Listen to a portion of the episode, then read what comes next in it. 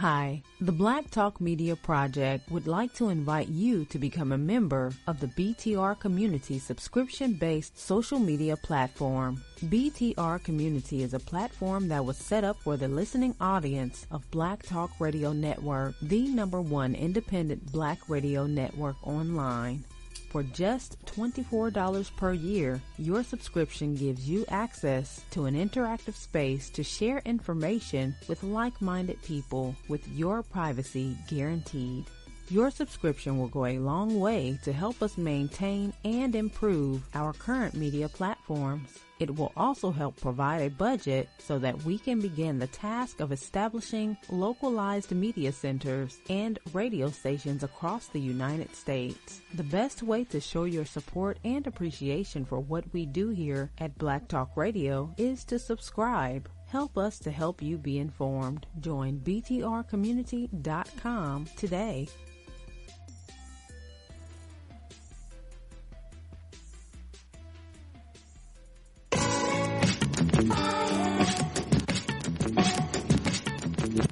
Views and opinions expressed by callers, guests, and hosts do not necessarily reflect those of the Black Talk Radio Network and Black Talk Media Project. Black Talk Radio is new black media for the new millennium.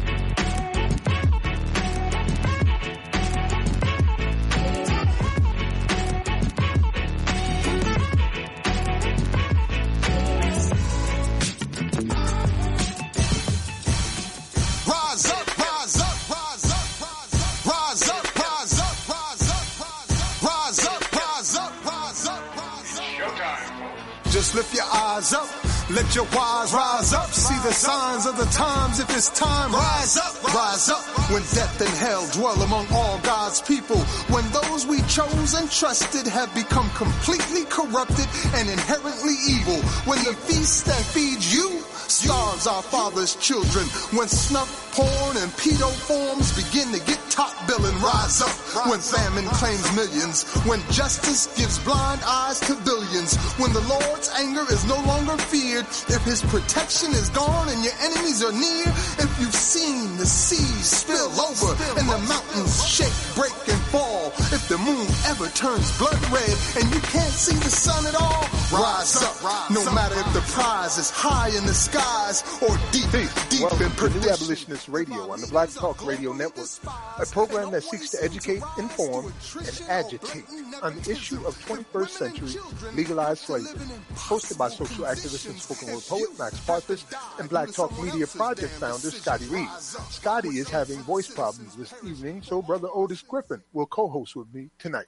Scotty is here, but relatively silent, trying to avoid losing his voice completely.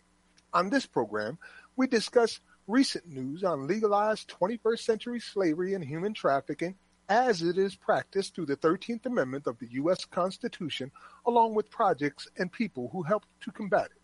Today is the May 16th, 2018 broadcast of New Abolitionist Radio in our last month of our sixth season. We've been around a minute.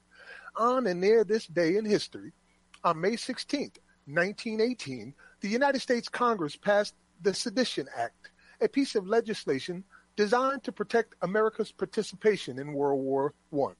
Aimed at socialists, pacifists, and other anti-war activists, the Sedition Act imposed harsh penalties on anyone found guilty of making false statements that interfered with the prosecution of the war, insulting or abusing against the production of necessary war materials, or advocating, teaching, or defending any of these acts.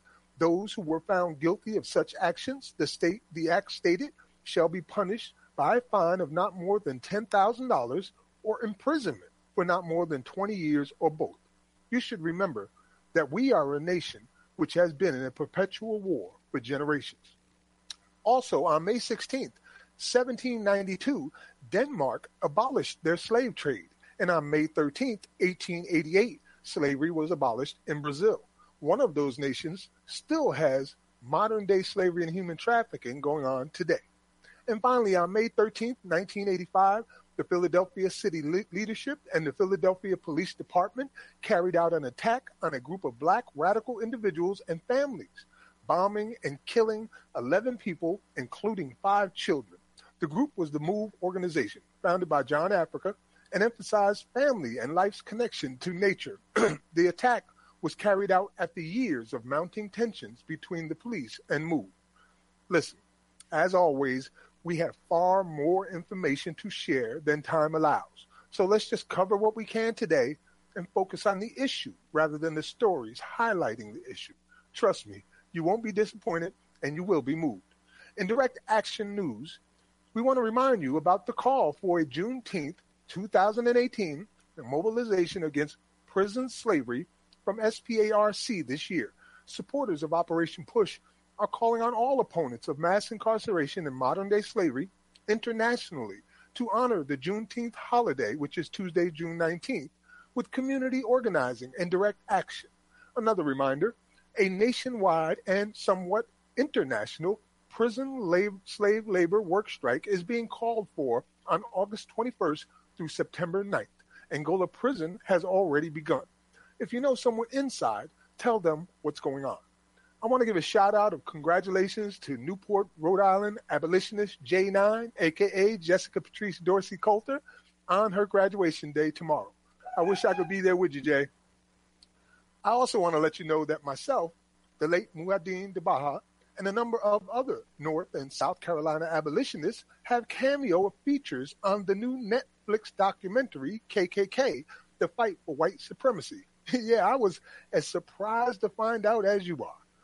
Dr. Will Boyd, candidate for U.S. Senate, Alabama, will be joining us briefly today in advance of his interview on June 6th here at New Abolitionist Radio. Shout out to Swift Justice of Unheard Voices and the Free Alabama Movement for his tireless work to bring these issues to political light and gain allies where needed most in legislation. Our abolitionist in profile tonight is Levi Coffin, 1798 to 1877. He was known as the president of the Underground Railroad. Our writer of the 21st Century Underground Railroad is John Bunn, convicted in an August 1991 killing based on tainted evidence produced by ex-detective Louis Scarcella. Bunn was only 14 years old when he was arrested and jailed in the Crown Heights murder of Rolando Neischer. Prosecutors announced yesterday that they would not retry his case. Be sure to follow the information on our Facebook page at New Abolitionist Radio as we talk about the stories and also support our efforts by joining the community.blacktalkradionetwork.com. That's community.blacktalkradionetwork.com and finding the links on our abolitionist planning page. So let's get started. You got a question or a comment? You can call in tonight at 704 802 5056. And you can chat with us and others by logging in at uberconference.com slash Black Talk Radio Network. Once again, I'm Max Parthas. Usually I'd say, what's happening, Scotty? But today I'm going to say, what's happening, Otis? How you doing, brother? Thanks for helping me out today. Uh, well, like my mentor, I'm hanging in here behind these these enemy lines. How you doing? Uh, uh, man, it's it's it's been a hell of a week for me. Yesterday was just mind blowing, wasn't it, Tribal? Like, so, oh man, if you could be a fly on the wall of Casa, uh, Casa Parthas yesterday, your mind would have been blown too, man. I can't say everything that happened here, but I can tell you a few things. One, I had a discussion with uh, Dr. William, uh, who will be on the program later on today, and it was a very fru- fruitful discussion. You know, uh, he's uh, running for the Senate office, uh, the Senate seat that is vacant there in Alabama, and the brother seems to be an abolitionist. As a matter of fact, he told me, you know what, Max? If you want somebody on your side, I'm the man. I work in the prison industry. I go inside and I minister to the prisoners because he's also a pastor. He's like, I hear the stories all the time. I know it all. And he even talked about the 13th Amendment, not only on a federal level, but also on a state level in Alabama. That's a oh, good. Oh, and then the last part that really took it all home after after that and the other things that I can't mention at the moment but was finding out I was on Netflix. My daughter calls my wife. She's like, "Will you tell Daddy he's on Netflix? I'm looking at him right now. He's on Netflix talking snap. him and Muad'Dib and and and all other guys." So uh, we had to go watch that last night, and that was that was kind of surprising but pleasant. The message is getting out, Max. Yeah, yeah. You know, I'm a little uh, surprised at that whole scenario. What they did was show a cameo of me at uh, South Carolina when the racist KKK came down there, and instead of allowing them to uh, tear up our city and sit there and tell us about how they want us dead and they hated us, we ended up kicking their ass out of town. and I gave a speech that day, and I was probably the first abolitionist since prior to 1865 to stand on the South Carolina Capitol steps and talk about ending slavery. Was a huge moment for me and, and, and a big moment in history, I, I, suspect. But that was what they showed a cameo of that. And um, I shared that video so you can hear it in its entirety on New Abolitionist Radio. So, what's your week been like, Otis? I, I seen you. You're always busy learning and sharing information and disseminating information. So, what has your week been like? Oh, pretty much the same thing. I try to. I, I'm a little less combative now when I go into people's spaces, but I found out that so many people just don't want to understand that they've been duped about the 13th. And no matter how simple it is, when you say anything that comes after but or except means you negated everything that came before it. There's nothing complicated about that. Even children understand it. But adults seem to have this thing that they don't want to believe that they've been duped, that slavery never ended. It is that simple. Yeah, it is that simple. And it's, it's often frustrating to try to talk to people about it. You know, I was looking at a video earlier today, which we had put on New Abolitionist Radio, but I had never watched it. You know what I mean? So I had no comments for it until just recently. And what I heard on there, was titled Nine Myths About Slavery That You Probably Never Knew. And at one point, the narrator said uh, he was comparing slavery to prison. And when he did that, he said, just comparing those two is weird, as if it's not even possible. Because he was talking about convict leasing and things like that. But in his mind, the narrator, it's impossible to imagine that the justice system is being used as a source of slavery and human trafficking allowed by the 13th Amendment. Well, I you bring it up, and I I, I think Scotty has heard me on a couple different programs. You call in and you try to be respectful, and just go by the actual wording of the 13th. And otherwise, bright people will tell you in a minute, well, you got that wrong. You're not understanding. It's not, not quite how it is. They did the crime, they ought to be in jail. And you go, let's back that up before we get to the 13th.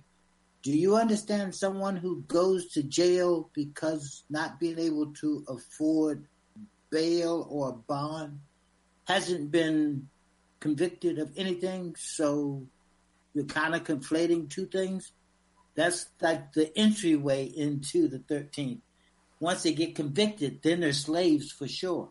Right. It, it's, they're it's being exploited on the way into slavery.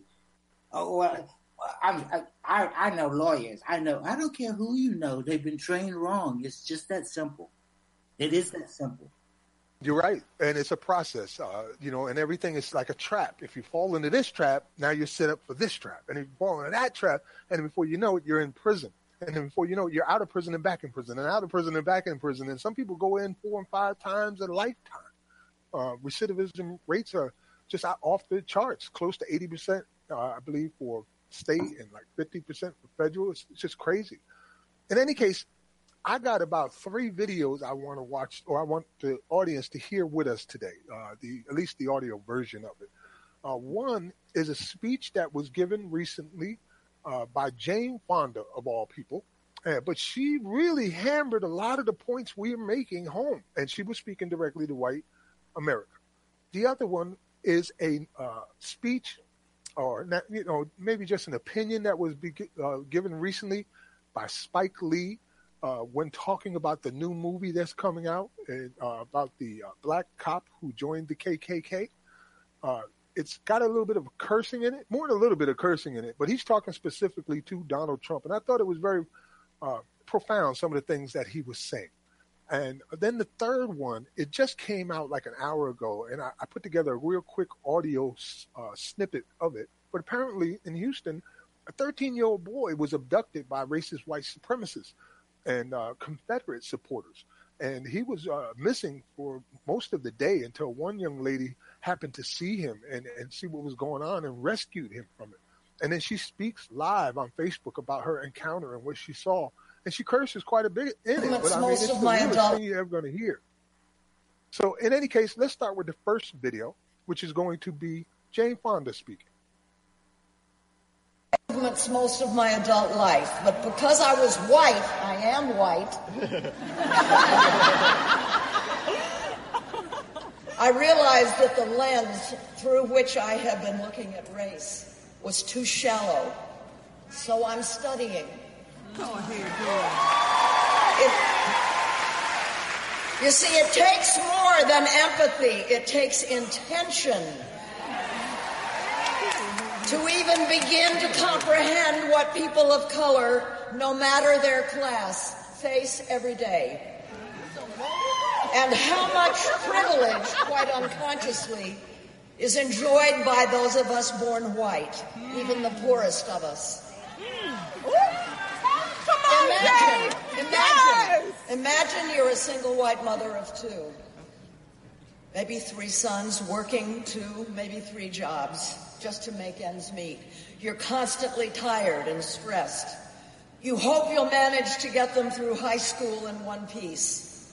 One's a pot smoker, but you think, well, I guess it's just normal teenage stuff. you don't worry too much. You pray that a promised rehab clinic will open in your town so that your other son, who is opioid addicted, can receive proper treatment in time. This is the white mother. Now imagine you're a single black mother with three sons, working two, sometimes three jobs. You're constantly tired and stressed. You wonder if you'll get your, your sons through high school at all. Because only 50% of young black males finish eighth grade. You worry that one's a pot smoker because prisons are filled with young black men found in possession of even a few ounces of marijuana. Where you live, armed police are a constant presence. You go through every day with the fear that one of your sons will be shot on his way home because he pulled a cell phone out of his pocket. And no one will be charged. Where you live, young black men are by definition trouble. Where you live, all drugs are considered criminal activity. Addiction in your community isn't considered a public health crisis oh, wow. or an existential identity yes! crisis. Oh. Woo! Come on, Jane! No clinic is going to be built in your neighborhood. And if one of your sons is convicted for his small stash of pot and imprisoned, he's no longer eligible for food stamps, public housing, or student loans. He's forced to check a felon box when he applies for a job, which means he doesn't get hired. Having been in prison, he can be stopped and searched by police for any reason. Or no reason at all. Mm. And he can be returned to prison for the most minor of infractions. Because he's black, an ounce or two of marijuana means he is locked out of the mainstream society and economy for the rest of his life. Mm. Nor is it only your sons at risk. It's your daughters. Mm. It's yourselves. Women and girls of color are the fastest growing population within U.S. prisons, outpacing men by more than 50%. None of this is an accident. It's part of a strategy.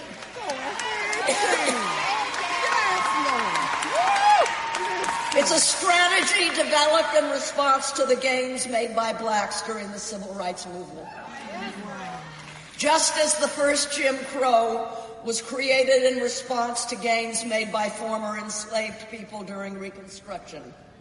It's called the War on Drugs. And it's increased our incarcerated population from 500,000 in 1980 to over 2.5 million today. The war on drugs has been intentionally designed to maintain a new racial caste system without ever being accused of racism. America! Drop the mic. Drop the mic. John Ehrlichman, Nixon's national domestic policy chief, said about the administration's position on black people, quote, we knew we couldn't make it illegal to be black, but by getting the public to associate blacks with heroin and then criminalizing them heavily, we could disrupt their communities. Did we know we were lying? Of course we did. Unquote. Hmm. White people need to dare imagine the realities inhabited by people of color. Not only, not only because this is the moral thing to do, but because we are, all of us, affected by racism. Institutional slavery stained our republic's founding, and systemic racism still saturates its soul. Slavery was and still is, in its new form, a method of wealth creation. That's why racism and class hierarchy can't be separated. Amen. Enslaved people were the only property that propagated itself, producing more property, more enrichment. And that's why racism and sexism cannot be separated. Racism, racism allows the 1% to deceive the white working class and poor people into believing that though they may be suffering, at least others are worse off. Racism is what keeps poor people and working class whites from aligning with blacks to identify and topple their common enemy.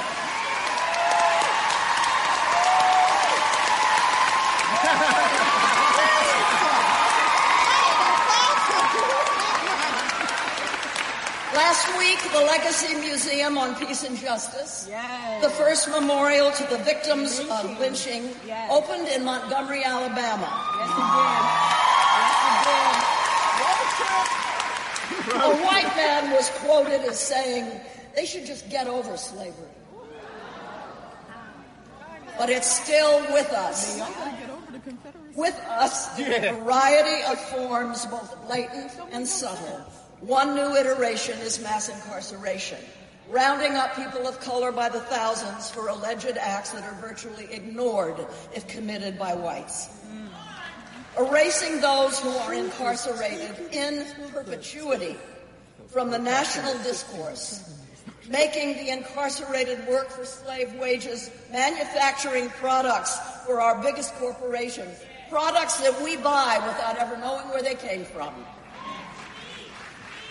Building more prisons and filling them with black and brown people maintains the new racial caste system, all the while denying any of this is racist.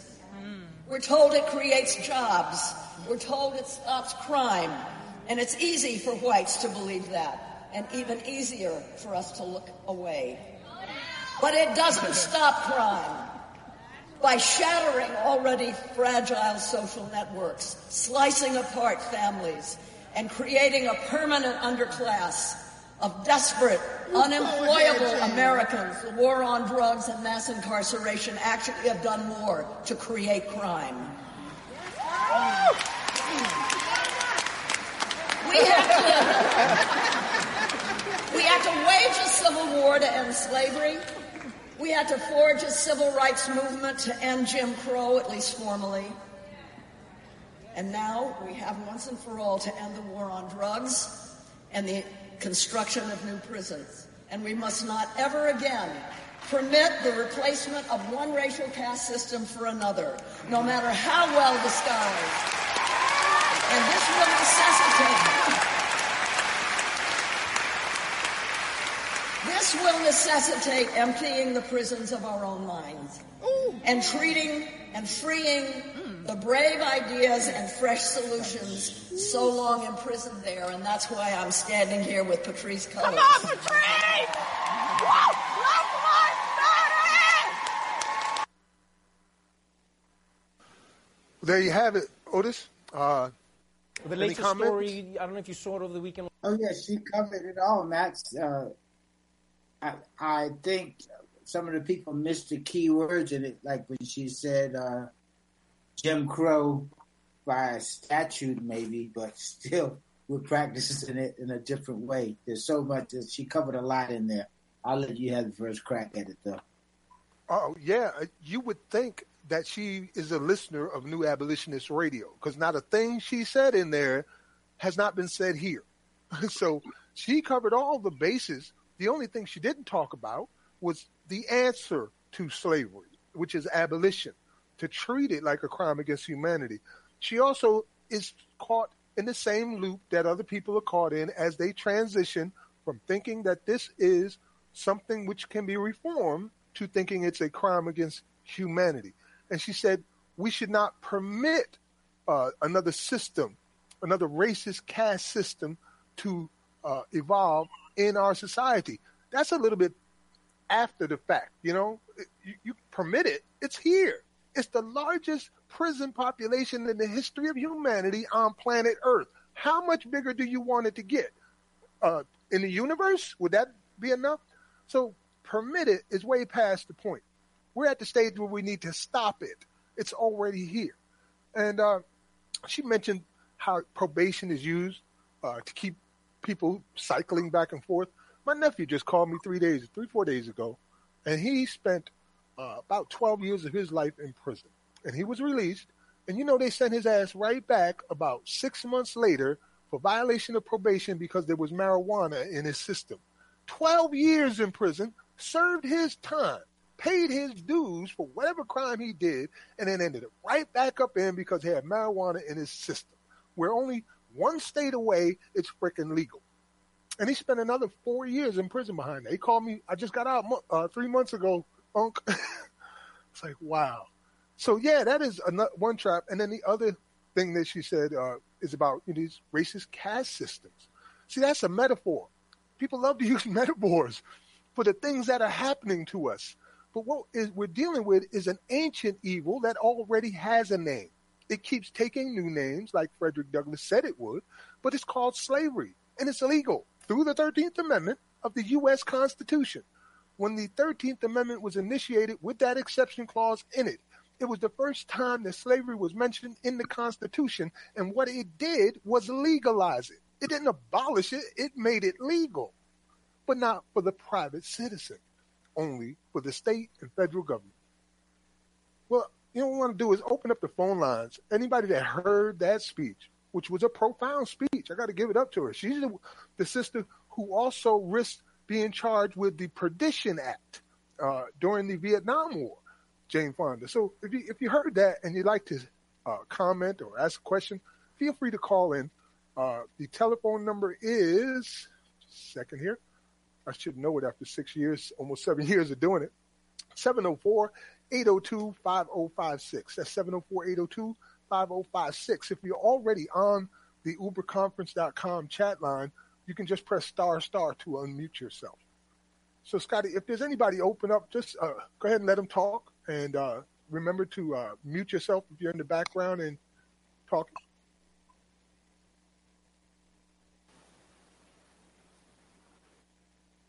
Any callers there, Scotty? You can just type it in the chat room so you don't have to say nothing. I know your voice is killing you. See, All right. So, Otis, go ahead. You said you'd give me the first shot at it. There you go. I'm sorry. It seems that nobody wants to talk on it. What I was going to say, I, I've been reading over a couple of articles. You asked me what I do. I, I, I kind of put a notepad down and I just scoured through a lot of things. They're having a hard time with all of these drug testing companies with false positives and no way to verify that what they're reporting to the court is true. So, and you know, as much as we talk about the the things that go wrong in this system, it's kind of hard when you got somebody's life on the line and you tell them that they've tested positive. They have no way of proving that they're innocent. Right. No way at all. And They're at the even if they're not, yeah, Yeah, even if they're not innocent, it really doesn't matter. It's freaking weed, man. It's legalized in a dozen different states. They're moving towards a federal legalization of it. Can't you just leave them, people like that the hell alone? You're Well, destroying well- lives over a plant. Well, you know that, that when we talk about the specifics in the language, there's another thing that I keep trying to bring up, and, and I don't like to to pick at it too much. We're talking about legalizing marijuana, but most people don't understand. They're legalizing if you buy from a registered pharmacy or but not that you can grow it in your yard. A few states have exceptions for getting permits. But you can't just randomly grow pot and smoke it. They're, these people, they're, they're making you have licenses to buy, and then some states you can't even. Uh, not in every state, though. That Scotty, I see what Scotty put in the in the. My point is, it's not a blanket thing that you can you can do it. You have to know state and local laws to be able to grow marijuana. Well, you know, I don't want to make this a conversation about marijuana. That is a part of what you talked about, but this is, a system where that is just a component involved in it. You know, just last year, more people were arrested for marijuana possession than all violent crimes combined, and that just gives you an inkling of just how bad and how terrible and destructive this system is. There's a news report that just came out recently, May 13th, from uh, Gebeloff and Sahil Chinoy out of the New York Times, and they talked about uh, the, dis- the discrepancies in marijuana arrests in New York. I want to share some of that, and then I want to fin- go to a video after I share some of this article where it tells you also about something she mentioned uh, about prison slave labor and what uh, prisons now are about to use their captive workers to do. It's amazing. But let me start with this interview. I'll, I'll- actually, this article. I'm sorry. It says they sit in courtroom pews, almost all of them young black men, waiting their turn before a New York City judge to face a charge that no longer exists in some states possessing marijuana. They tell of smoking in a housing project hallway or being in a car with a friend who was smoking or lighting up a black and mild cigar the police mistake for a blunt. There are many ways to be arrested on marijuana charges, but one pattern has remained true through years of piecemeal policy changes in New York. The primary targets are black and Hispanic people. Across the city, black people were arrested on low level marijuana charges at eight times the rate, eight times the rate of white non Hispanic people over the past three years. The New York Times found Hispanic people were arrested at five times the rate of white people. In Manhattan, the gap is even starker. Black people there were arrested at 15 times the rate of white people. How can you not think that is not destroying an entire people when you're doing that? Anyway, with crime dropping and the police department under pressure to justify the number of low level arrests it makes, a senior police official recently testified to lawmakers that there was a simple reason for the racial imbalance. More residents in predominantly black and Hispanic mar- uh, neighborhoods were calling to complain about marijuana. So they're saying we're ratting our own selves out.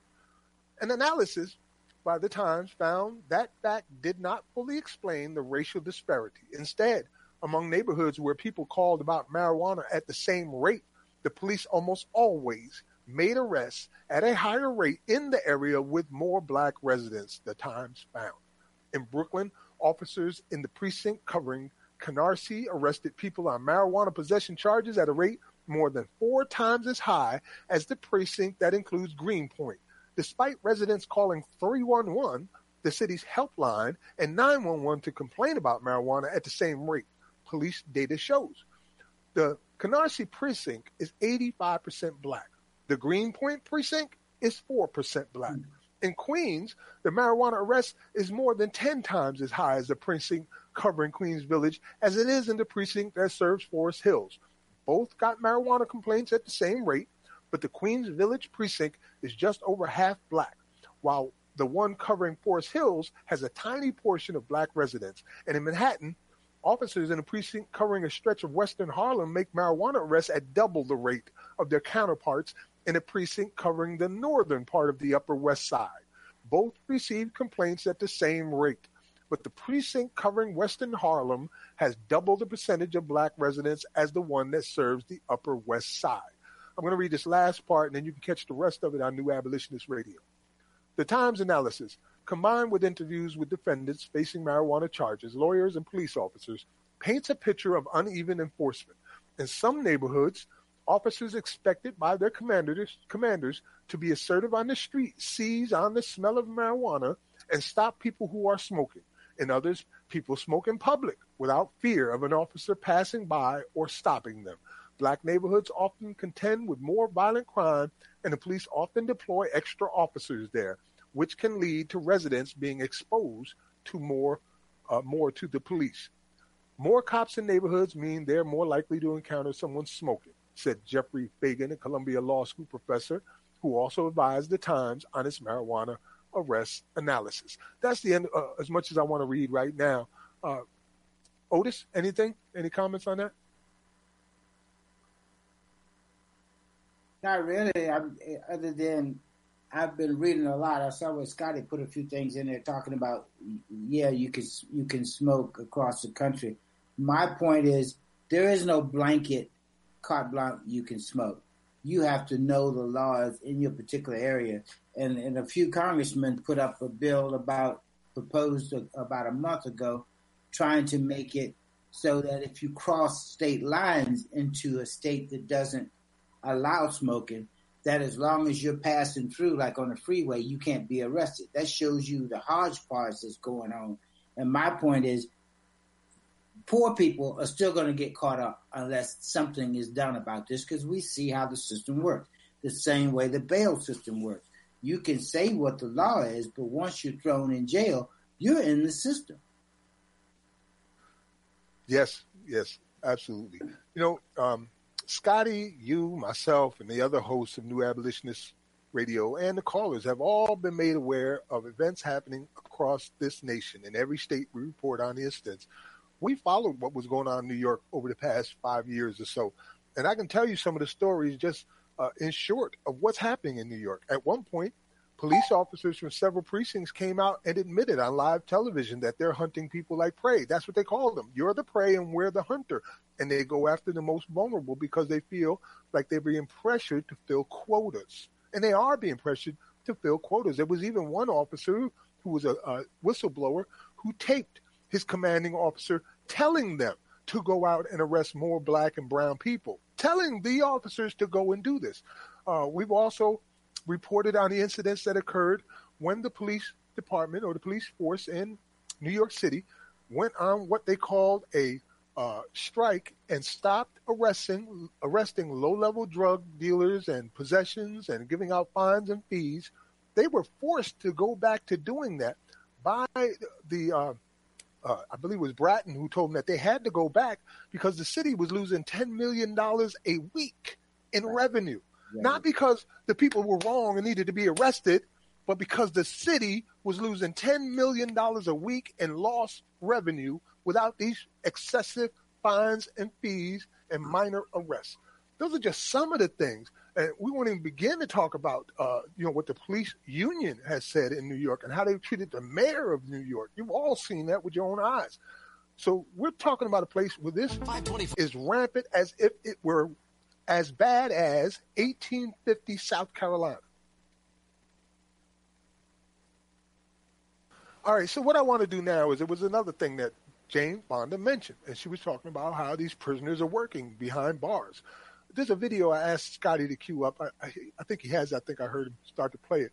In any case, it will tell you one of the things that they're uh, doing right now. Scotty?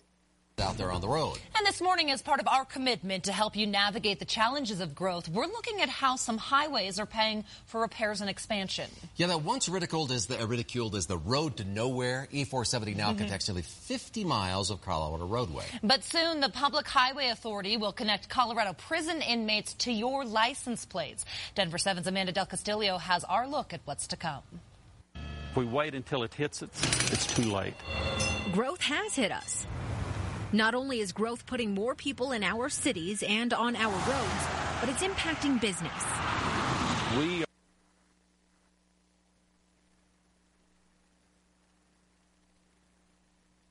think we might have lost the connection there for a moment. Yeah, I'm having issues with that website, man. Might be better to read the article because that's the second time it's done that. Let me try it again. Okay. Hold up.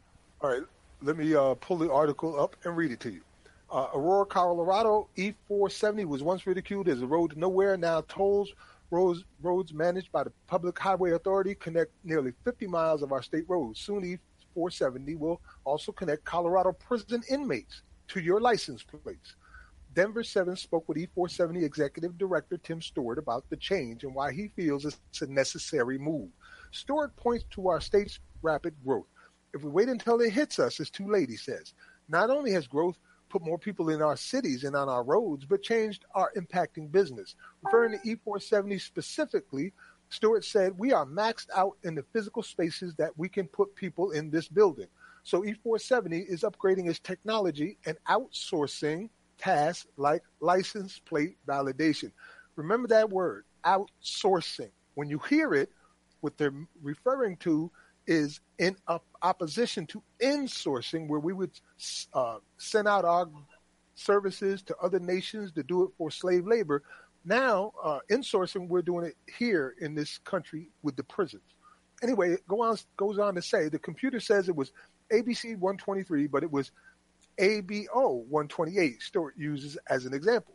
A group of more than 80 people have physically input and verified those changes. In fact, they reviewed 73 million images just last year. According to E470, who, those contracted to work in image reviews spend 5.8 seconds on one image, which with an accuracy rate of 99.93%.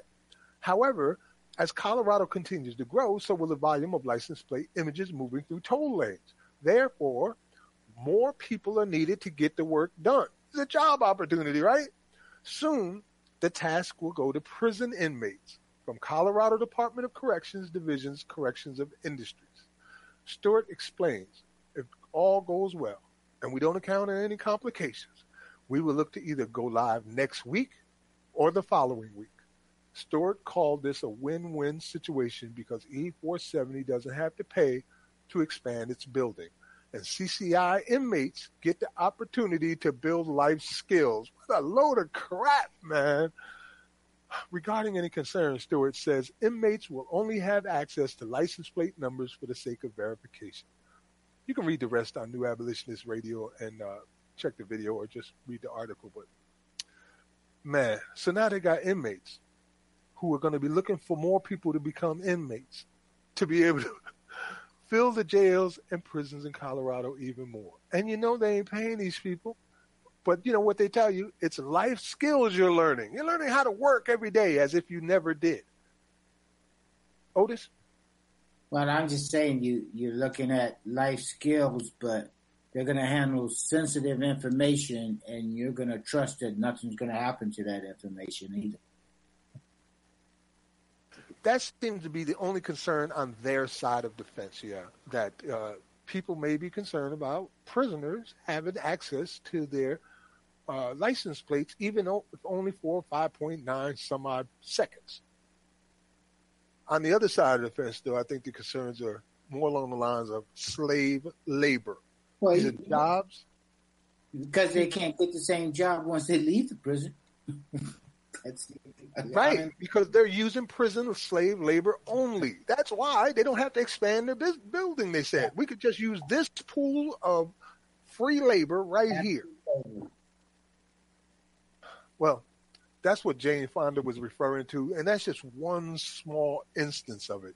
You know, the state of Louisiana just approved prison labor of four cents an hour for state construction construction projects. And if that's not slavery, then what is? I mean, what are you doing? You got these prisoners out here working at four cents an hour, which you take out of their commissary to pay for everything that you say they owe you throughout the day, doing jobs that people make twenty and thirty dollars an hour doing.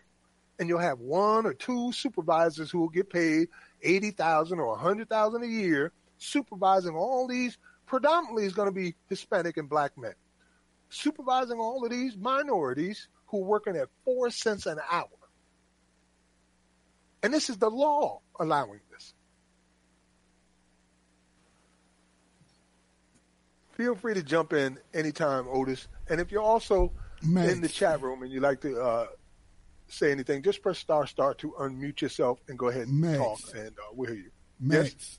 how come the labor unions are all quiet on this, man? Remember when we went to um, the event in South Carolina where we gave that class on uh, media?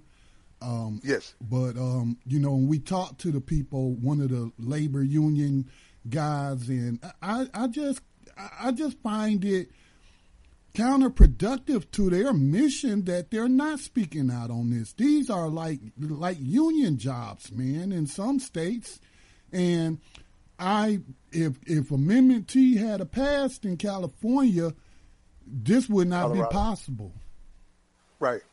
Right, exactly, Scotty. If Amendment T had passed in 2017, which is a voter initiative to remove the exception clause from the Colorado state constitution, which allows for slavery, it almost passed. If it had passed, something like this could be challenged in court as slave labor.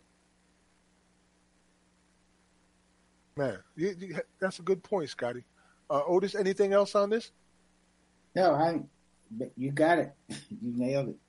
Well, I'd also like to remind people again that there is a prison labor, slave labor work strike scheduled not only across the country, but we want, uh, or they want, the prisoners are, putting this together themselves. They want people across the world to participate.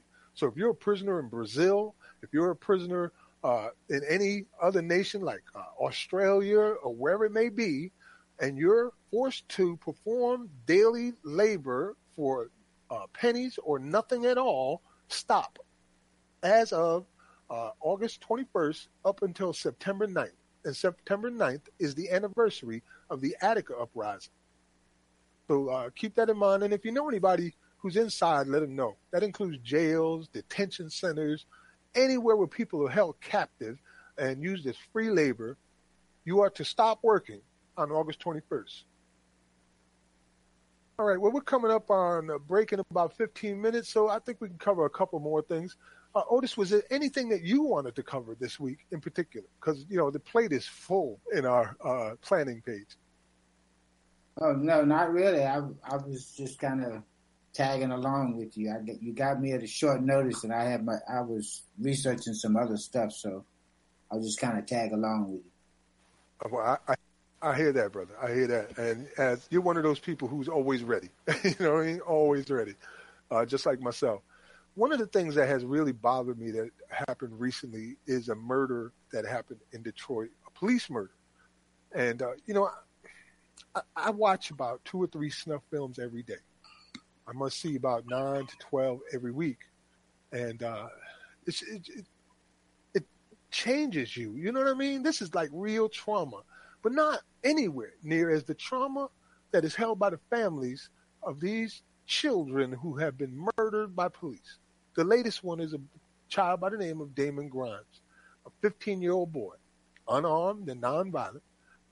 He was riding a four wheeler in Detroit when an officer in a vehicle literally pulled up beside him while the car and four wheeler were going full speed and tasered him in the face while he was riding it. Damon, uh, of course, crashed into a truck and died. Uh, the crash shattered his skull. The officer who did this had 40, 40 use of force incidents in four years.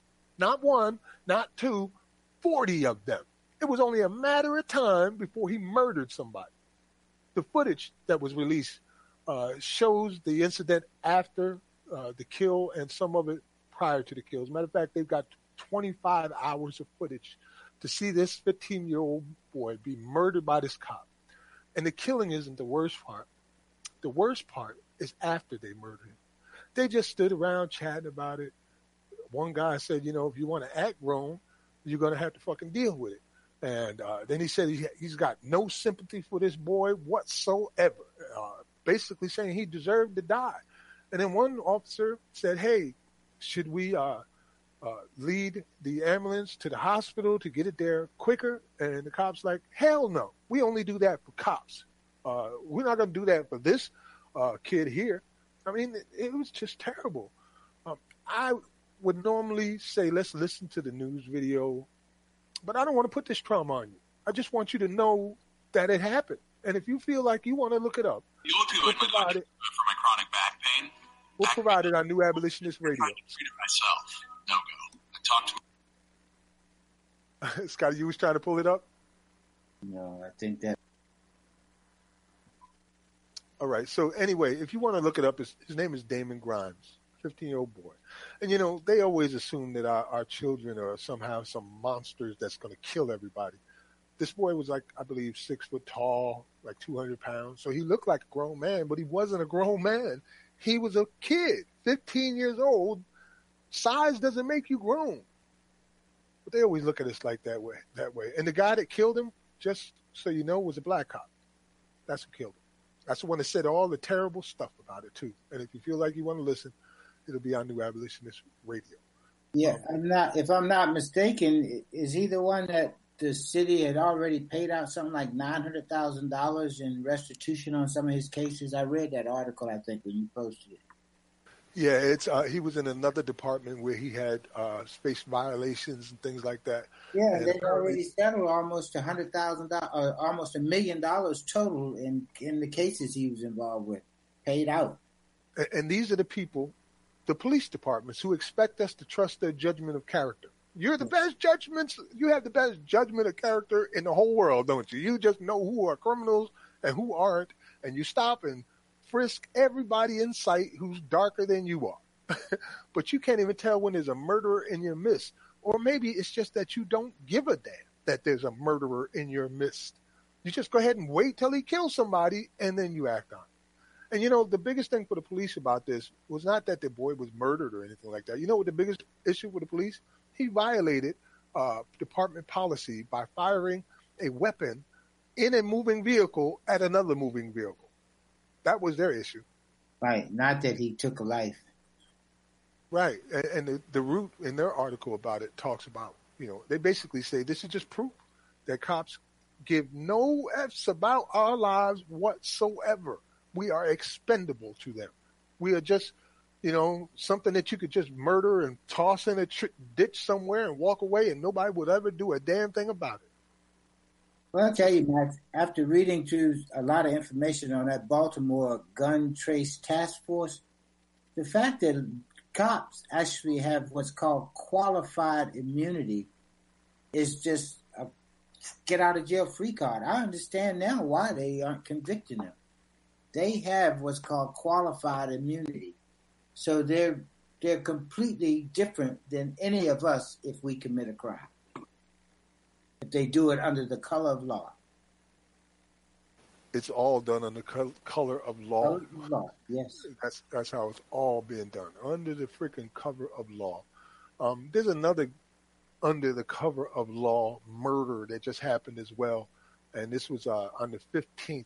This came out uh, from Black Voices. It says the death of Kevin Robinson, Black Louisiana man, in police custody, ruled a homicide. So apparently, they are charging these officers with homicide. The officers who took Robinson into custody have been reassigned pending an investigation. I bet you they probably sent him over to the youth detention facility because that's what they did with the cop with Lawrence Myers. Um, the death of a black man in police custody in Louisiana has been ruled a hom- homicide by asphyxiation, the coroner said Monday. Kevin Robinson, 22, died Thursday at a Jefferson Parish hospital following a car chase with deputies who said he was a suspect in a narcotics investigation. Robinson left his vehicle following the chase and jumped several fences before he was caught by four Jefferson's Parish police officers, all of them white. A struggle ensued. Robinson was taken into custody and later died. During a Monday press conference, Jefferson Parish Coroner Dr. Gerry uh, Cvitanovich announced that Robinson's death had been ruled a homicide. Robinson died due to compression, compressional asphyxia from injuries to his neck. Uh, this initial medical classification does not take into account whether the homicide was an intentional act, accidental act, or the act incidental to a law enforcement action. Jefferson Parish Sheriff Joseph Lopinto said in a statement. He added that the FBI Civil Rights Task Force is also looking into the matter. Wow. Like, do you hear how they describe what they just did? Like, you know, it might have been the initial medical classification don't take into account whether the homicide was intentional, accidental, or just because the cops were using the chokehold they're supposed to use and he just happened to die.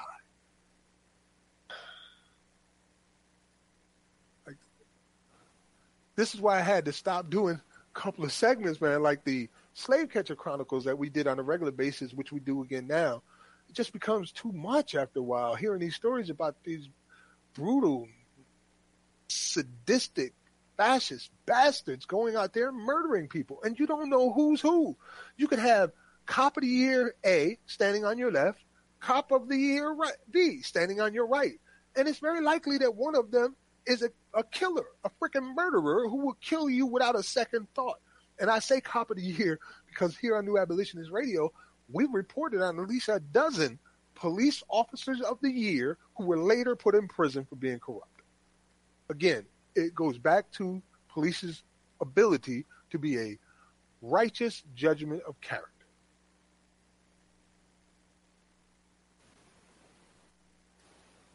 Anything? Those are just the uniform cops. I think I read an article saying New York City has somewhere around 900 to 1,000 undercover cops on out on active duty every day. And they do something like a third of the actual shooting. A third. And the off duty police, too, are also often involved in these killings. We just saw one recently where I forget what it was, and I'm not going to look for the video right now, but most people probably heard of it, where the guy was buying a pack of Mentos, and there was an off-duty policeman behind him who thought that the man stole the Mentos from the gas station counter, pulled out his gun and cocked it, and then started accusing this guy of stealing and demanding he give it back, only to found to find out that he had paid for it in full already. A freaking pack of Mentos. He pulled his gun out and cocked it. it an off-duty officer and was about to murder a man over some freaking breath mints. Slave Catcher Chronicles, man. Well, got about five minutes left uh, before we take our first break. Um, I, I'm not going to do two more of the Slave Catcher Chronicles, but there is one that I want to get out. You mentioned it earlier. I could probably do it in the five minutes prior to that. Um, that would be the breaking news that came out of Baltimore uh, Friday, May 11th, 2018. A former sergeant with the Baltimore City Police Department has been sentenced to 15 years in federal prison. He's been sentenced to 15 freaking years. United States District Judge Catherine C. Blake sentenced Sergeant Thomas Alters, Allers to 15 years in prison, followed by three years of supervised release for racketeering, conspiracy, and racketeering offenses, including nine robberies. Now, think about this. We're talking about a sergeant in the Baltimore Police Department who was also tied to the Baltimore uh, Gun and Drug Task Force. That those are also being investigated as well. And if this guy got 15 years, it's very likely that more than a few of them will see time in prison. And this was out here uh, robbing and stealing and planting guns on people to the point where at, at, one point just recently it was exposed that these police are often carrying extra guns on them or even toy guns on them in order to plant on people's bodies. Amazing, man. Like, what kind of world are we living in? Otis? Well, yes, you know, we started covering this almost a year ago, I think, and you know, one one of the gentlemen got involved in this, well, that was going to testify, actually got assassinated the day before he was supposed to testify. And when we were tracking these people, this particular guy was actually in charge of the force, and they had pictures of him and several of them spending their money at some of the games, at the professional sports games, football and basketball, season tickets. And and I, I read up toward the end of this, a couple of these guys actually got off on technicalities. The judge let them go, so at least two of them won't be doing time. Wow, it's amazing, man. Entire police forces, and you know we don't really think about all the people that they've affected throughout their career. I don't hear any cries of for investigations into their career arrest to find out if these liars, cheats, racketeering professionals who do all these terrible things have done that to citizens throughout the, the uh, city of Baltimore. I, am not hearing that. There was Yeah, a few. up, you know, they were actually connected to drug running and guns in Philly. So there, there was a direct correlation to this task force and guns and, and drugs in Philadelphia. So you know it's more than just those nine people that's bad in those two police forces. Yes, sir. What I'm gonna do, Otis, is I'm gonna shift course on the other side of the uh, station identification break.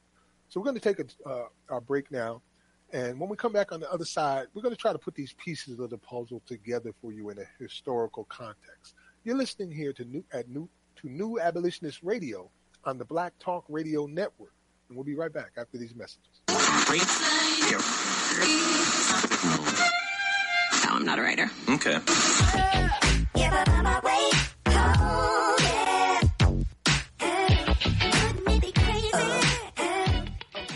Black Talk Radio since 2008, providing new black media for the masses.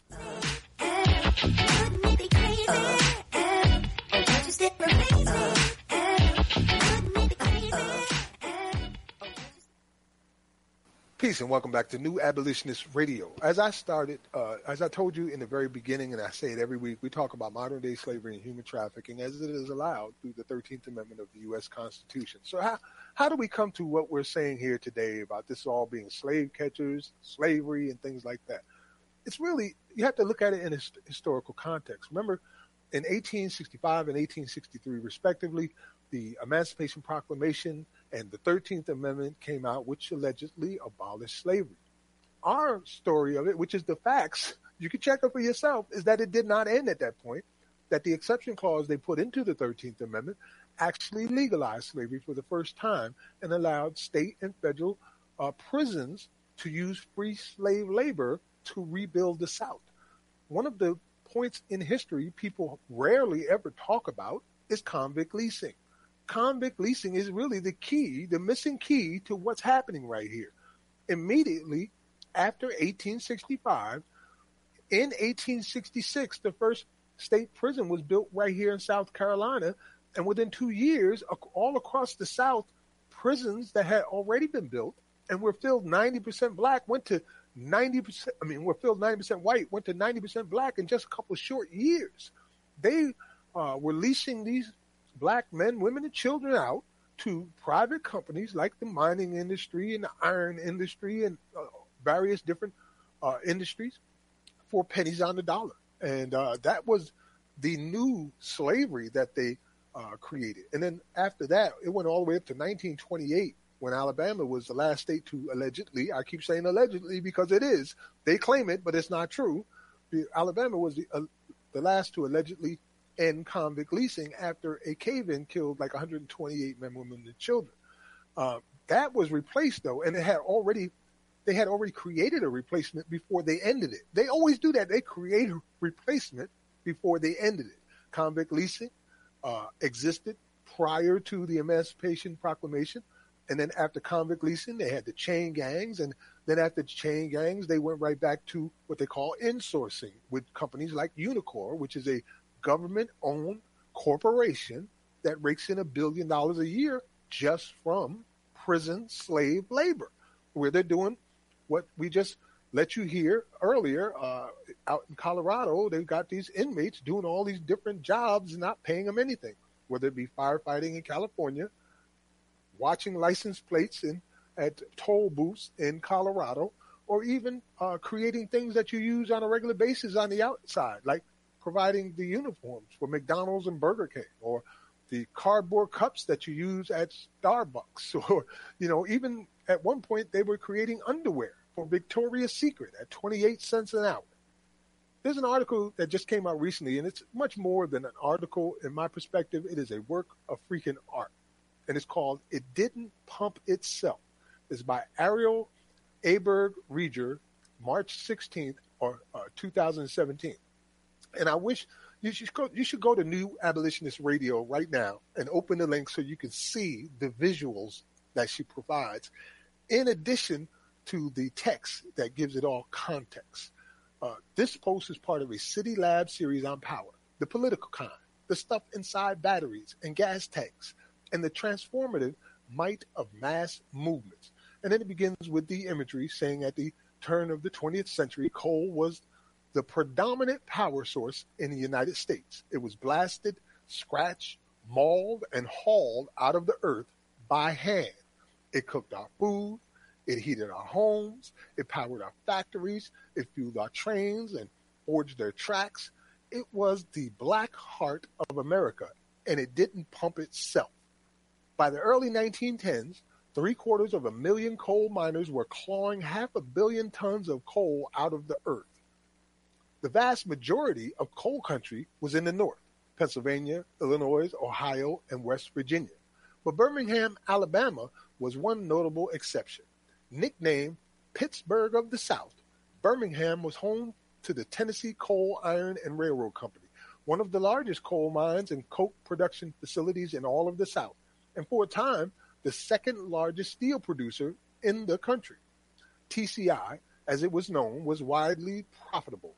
Period accounts attribute the company's booming success to the sage, energetic, and accomplished entrepreneurial white developers of intrepid and public spirit who capitalized upon the admirable richness of the coal flora of Alabama. But the true key to TCI's profits lay in a deadly contract with the company managed to negotiate with the state of Alabama in 1888. Alabama, deep in debt and struggling to keep up with an industrialized North after the Civil War, was clamoring for ways to increase revenue. So free young black men were rounded up for idling and walking and talking and being black, much like you hear today, under loosely defined vagrancy laws. Back then, the accused had to pay the uh, their own court fees. Wow, the accused had to pay their own court fees. So by the time they ended up in jail, which they invariably did, they owed the state money. Alabama couldn't squeeze revenue out of black men by clothing and feeding and sheltering them, so it started to lease them out to private companies like TCI. The contract TCI signed with Alabama got it to lease all of its state prisoners and half of its county prisoners to the company, 90 to 95% of whom were black men.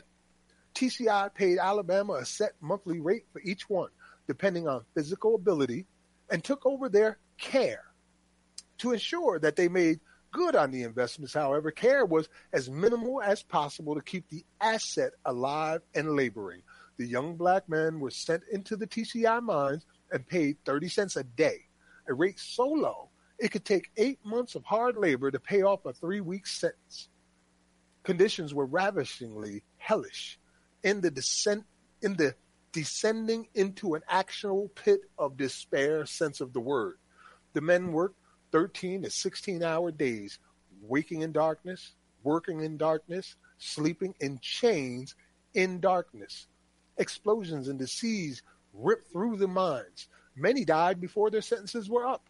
Many sentences were extended by mine bosses who kept experienced prisoners on by writing fake bad conduct reports. I bet you there's people in prison right now who are going through that same thing prior to parole. Many men were sentenced to slavery nearly half a century after it has been abolished. Convict leasing was a windfall for Alabama.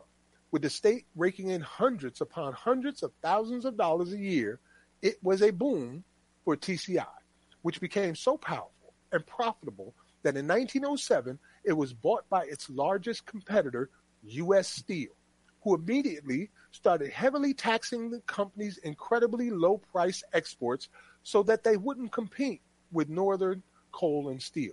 And so arrests continued to spike. And young black men continued to try and scratch themselves out from underneath Birmingham.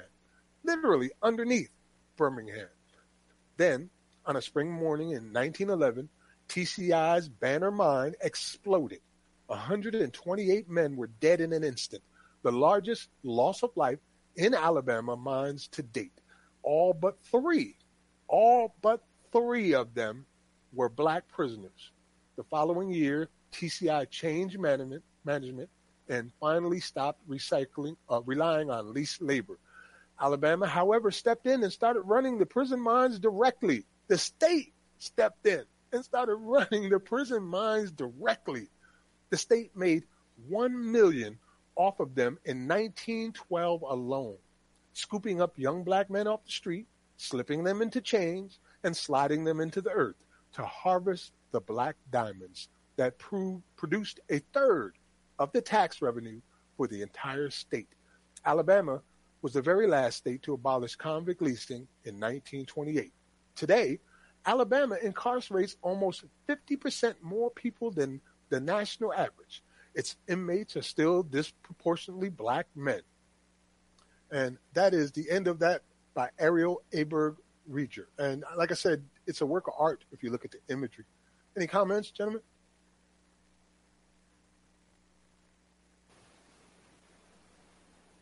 Otis?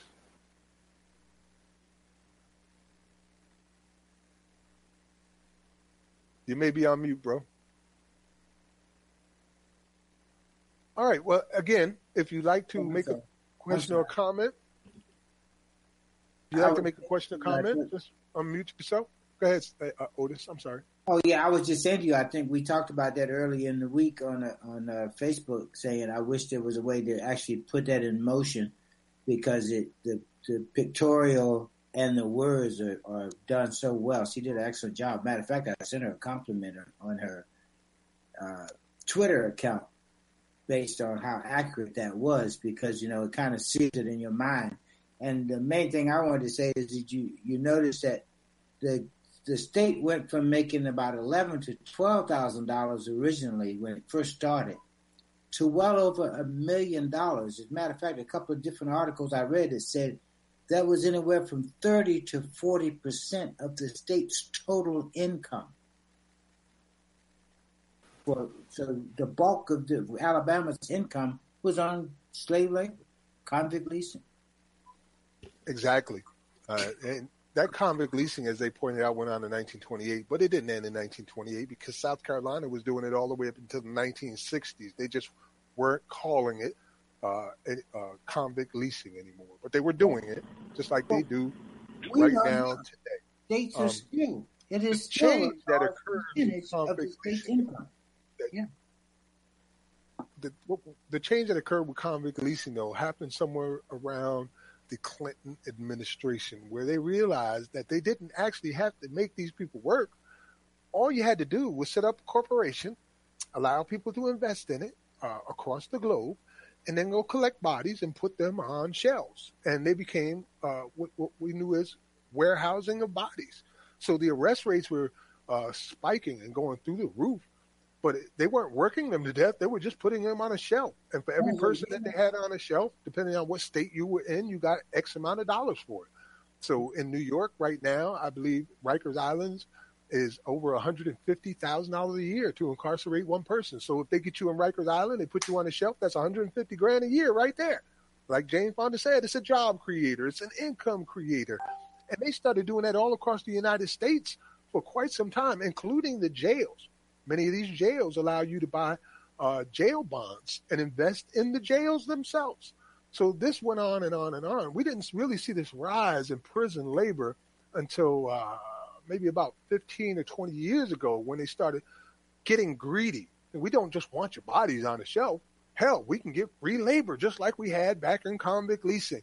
And then they came up with this idea called insourcing, and they've been using it ever since.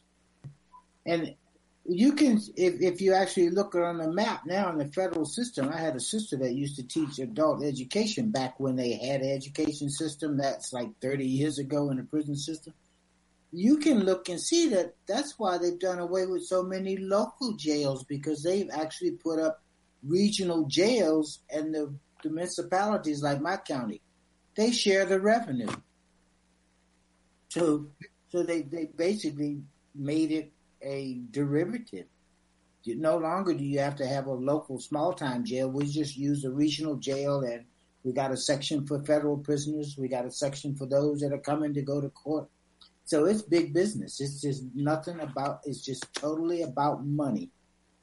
And, that's I- what it, yeah, a guy that worked that just retired from the one that's about five miles from my house. He was some kind of uh, corporal there. He was saying how they got it set up so even a prisoner that might be brought in from another county that may stay there for two hours, they even have a system for how much money they make for him passing through that system. Right, exactly. So And all we- money. we reported here many times where we've had uh, evidence shown that the uh, state or the city or the county has directly communicated with the police department or the sheriff's department and asked them, just like they have done in Ferguson, to increase the amount of revenue that they were generating through fines and fees in order to cover whatever expenses that they have going on. I mean, they're just exploiting this this slavery. That's what it is, slavery.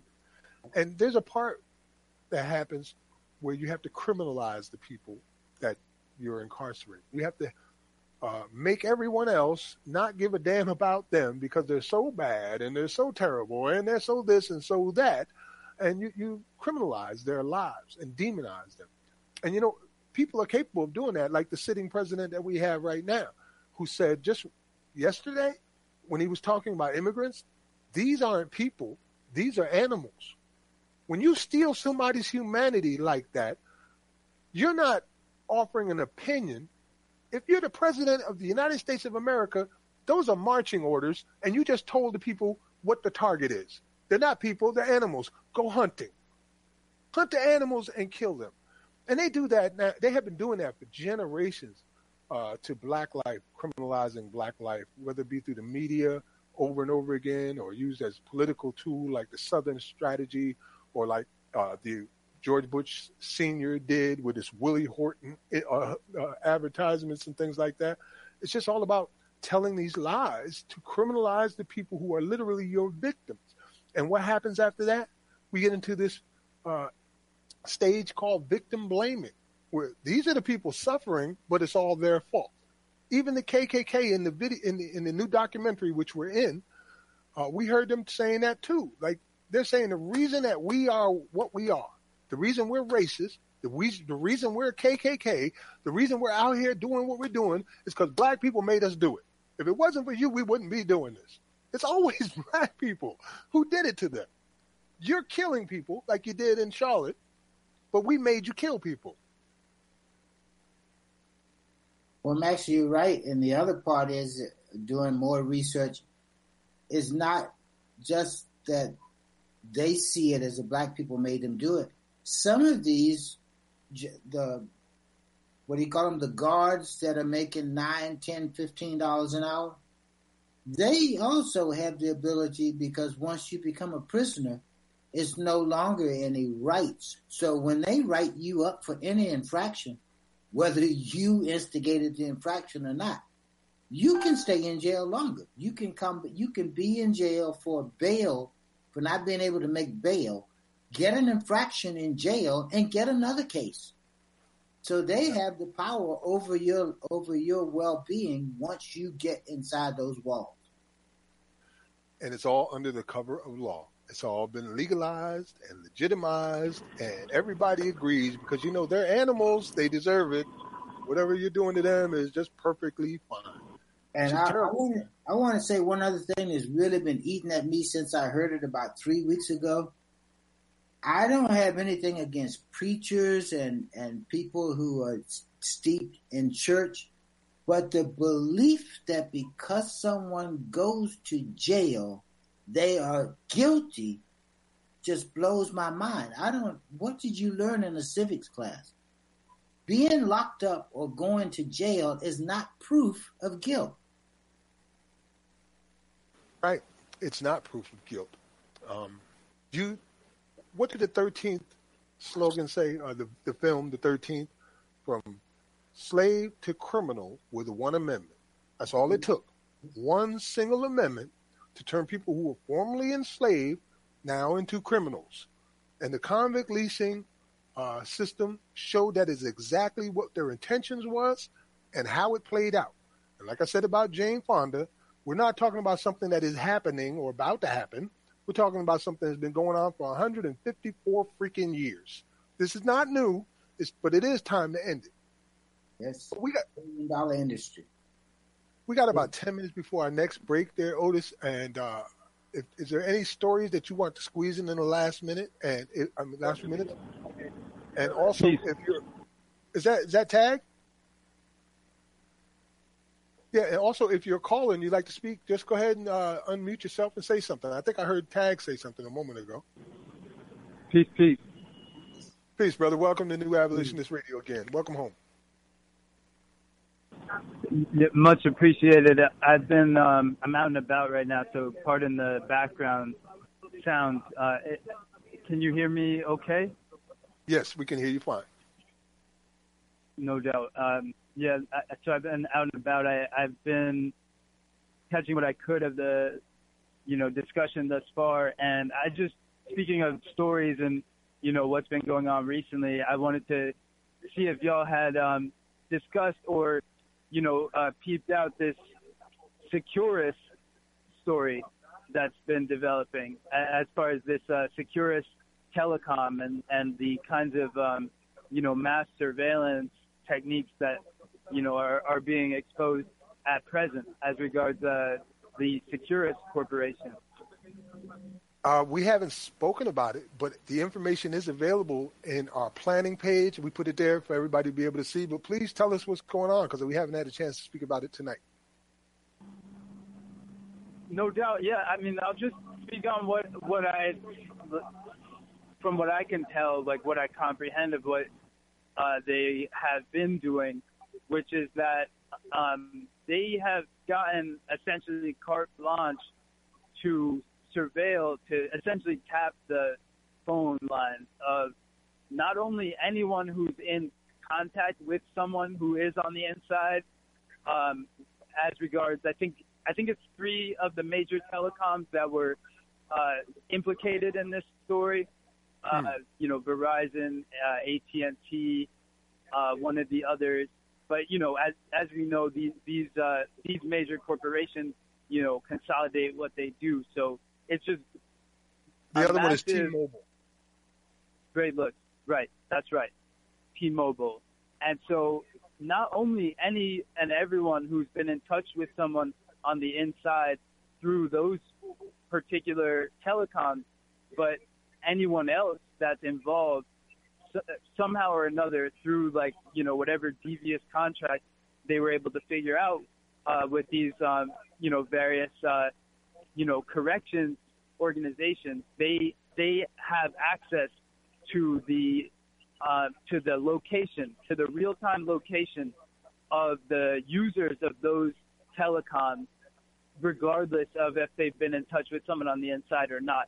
Now, this goes it goes without saying that there's no valid reason as to why somebody being in touch with a loved one or whomsoever is on the inside should have their their their locations monitored by some corporation or their third party cronies.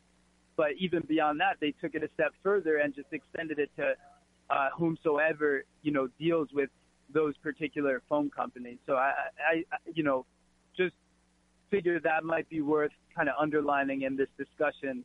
You know, as part of the the overall surveillance uh, police state, uh, you know, uh, enslavement-based um, communication reality that we're living under out here. Right. COINTELPRO Part 2, which is now called Black Identity Extremism. Uh, it's basically the same thing all over again. And the article that you're referring to about Securus says that Securus has contracts with hundreds of correctional and law enforcement agencies across the country, meaning that staffers at any of these agencies can track you on a whim. Uh, should they at least have a warrant or affidavit if they want to track your cell phone? Absolutely. But Securus isn't checking.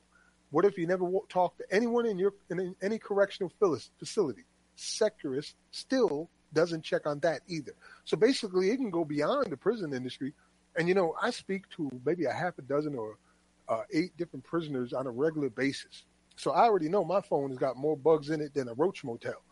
you know, what I mean? and I often tell people, be careful what you say, because at any point, just like right now, we're live on the air.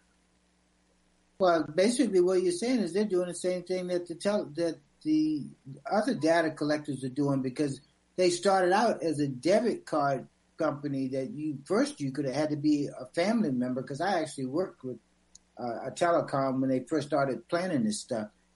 You used to have to be a family member, then it became family and friends that could put it put it on a debit card. So basically, now what they're doing is using your friends' contacts to trap to connect everything.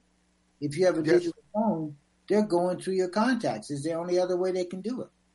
They're also doing it with the predictive policing if you're a visitor in a prison or a jail. Like they keep track of the visitors and they create profiles of the visitors. And in the film, Do Not Resist, which tells Wow. you how things are going to become, that's when the uh, one person who helped to design this predictive policing system said that we can determine if your unborn child is going to be a murderer with a 50% uh, uh, uh, 50% chance of getting it right. 50% chance of determining whether or not your unborn child is going to kill somebody. And now they say they have to decide what to do about that. And they do it by tracking the people coming in and out and creating profiles on them. Man, well, uh, we are about five minutes outside of our break. So anybody uh, wants to say anything, this would be a, a great opportunity for you to do it in the last five minutes. Just press star star to unmute yourself.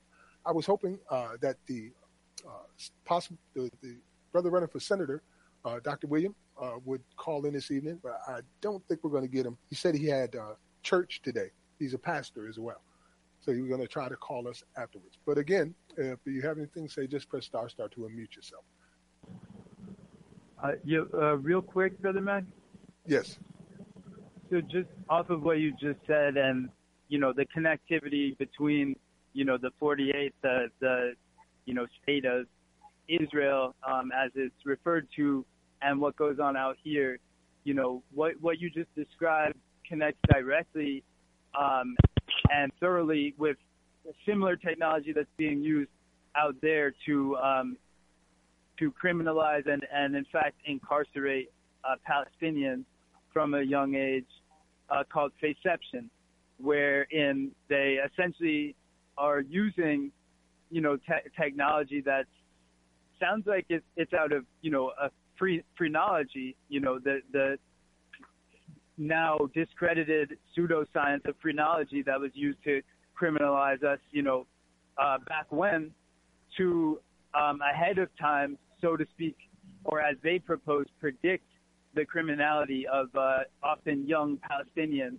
And they mass arrested a, a good number, I want to say over 100 uh, Palestinian youths uh, just a few months ago behind this software, Faception, you know, uh, predictive, predictive uh, criminality technology. Yes, you, you know the net, gross national uh, product, the gross domestic product in the United States, to the best of my knowledge, right now is somewhere around twenty trillion dollars. That's a huge number. Modern day slavery and all the things that surround it have been estimated to be as much as one trillion dollars a year, a twentieth of the entire domestic product. And I still think that that number right there is still underrated, that is possibly much higher because we don't also include the international aspect of our American companies like the Geo and uh, Hello. Uh, peace. Welcome to New Ab- Abolitionist Radio. State your name, where you calling from, and uh, your comment or question. This is Brother Davis, man. I'm calling from. Uh, Hey, brother Newport. Davis. Welcome home. hey, brother. So listen, uh, it's, it's a great show. I really wanted to call to encourage you because I know it's daunting to see all of this here, and then do the research and realize that you're limited in what you can really even convey with understanding to other people. Uh, uh, one of the main reasons why I call is because I want you to know that we are listening. Those who seriously want to see some change come about are about putting themselves in a position at least so that they can hear what the message is. And I'm gonna tell you, man, it is dawning. I, I do understand that, and I do want you to to know that we we do care. I just did some major research on the um, the uh, Tavis Stock uh, Institute, and literally And all of this that you're talking about, abolition radio, all this is in here. All of this is in there. This is definitely um, this is definitely a, a daunting task. But if not us, then who? If not us, I then just want who? to add that to you. That's right, Thank you, brothers. brother. We, I, I, we all need that uh, that affirm affirming voice every now and then. Somebody to lift us up and say people are listening because you know it is a daunting task. We know exactly what we're dealing with, and we know that we're nobody from nowhere with no resources trying to be David against Goliath. But you know what? Goliath got hit in the head with a rock and fell down and got his head chopped off, and we almost did that on uh, August, I believe it was August the 9th, no, August 18th or 19th, around that time in 2016, when Obama announced that they would no longer be using for-profit private prison contracts, that they would be reviewing those, and the private for-profit prison stocks crashed to the freaking ground. And if Wall Street had not stopped trading that day, there wouldn't be a Geo Group or a CCA or Core Civic right now. We almost killed them in one day. And if we can do that, I know we can get this done. well, you're listening to New Abolitionist Radio. We'll be right back after these messages.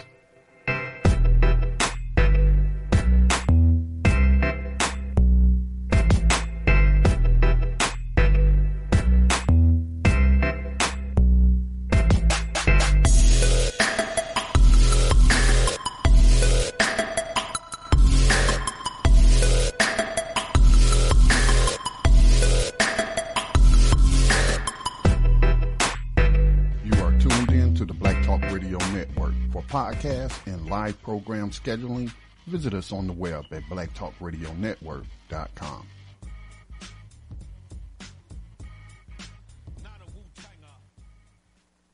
Peace and welcome back to New Abolitionist Radio. Thanks again, Brother Davis, for calling in. Uh, we appreciate you, man. Indeed. well, I got a couple of things I want to get out there, but first I'm going to have to ask Scotty Reed a question. And you can keep it simple with yes or no, Scotty. I know you like to keep it family oriented, but I have this report from the woman who actually rescued that 13 year old child. And it's uh, filled with profanity. I'm not going to uh, uh, fake like it isn't. But she tells the story of what happened to her, uh, basically today and uh, how she saved this child. Would you be willing to play that, or should we skip it and I mean, it if, the pro- if it's got a lot, if it's got a lot of cursing in it, let's let's just keep it family friendly. Uh, people at their own discretion can listen, because I'm sure you posted it to New Abolitionist Radio's pages. Um, but I do have that video queued up about the Angola inmates. Okay, great. So what we'll do is we'll put the uh, the video of the report uh, on New Abolitionist Radio, so you can check it out for yourself. In the meantime, there are two videos that I did want to play. One is the one you have from the Angola prison inmates, and the other one is from the South Carolina inmates. Uh, so let's go ahead and roll with it. The Department of Corrections said this morning two inmates, Emmanuel Williams and Earl Harris, broke out of a security line on their way to work and allegedly attacked two officers. Williams broke his ankle in the process. Then, more than two dozen other inmates in the line reportedly refused to work, with at least one laying down in place. Officers report they were able to regain control and get everyone back into cells. We're told Williams and Harris could face additional charges for the incident. That's it right there. Um, they're in Angola prison, which is basically a metropolis of its own. Uh, the space that Angola, which is named after the nation that provided the most slaves to the United States, Angola, uh, the space that they occupy is 28 square miles. We're talking about a, a landmass larger than Manhattan Island, and it's nothing but a prison. And it's a, a very old prison where people literally are still picking cotton on a plantation inside the prison. They're also doing much uh, free labor work in other areas as well. They have already went on strike, and I think that they were pushed into it by incidents that occurred inside the prison with the guards calling them racial slurs and uh, threatening to kill them if they participated in such a, an event. But they t- had the courage to go ahead and do it anyway, and they've started early. With the call is for August 21st. They're doing it right now. Uh, I've been speaking with some of the people out of Angola, and they're very serious about uh, trying to obtain just rights for themselves as human beings while inside this place, not to be forced to uh, work for free, not to be subject to constant violence and oppression, uh, to have clean water, a place to use the bathroom, to have just some kind of basic rights that everybody in the world is supposed to have. So that's Angola prison. And the other one is out of South Carolina prison. One of the inmates out there managed to get a message out. And, you know, we always, I prefer to like to let them speak for themselves as often as possible. So, Scotty, if you could go ahead and play that, we'll go straight to South Carolina.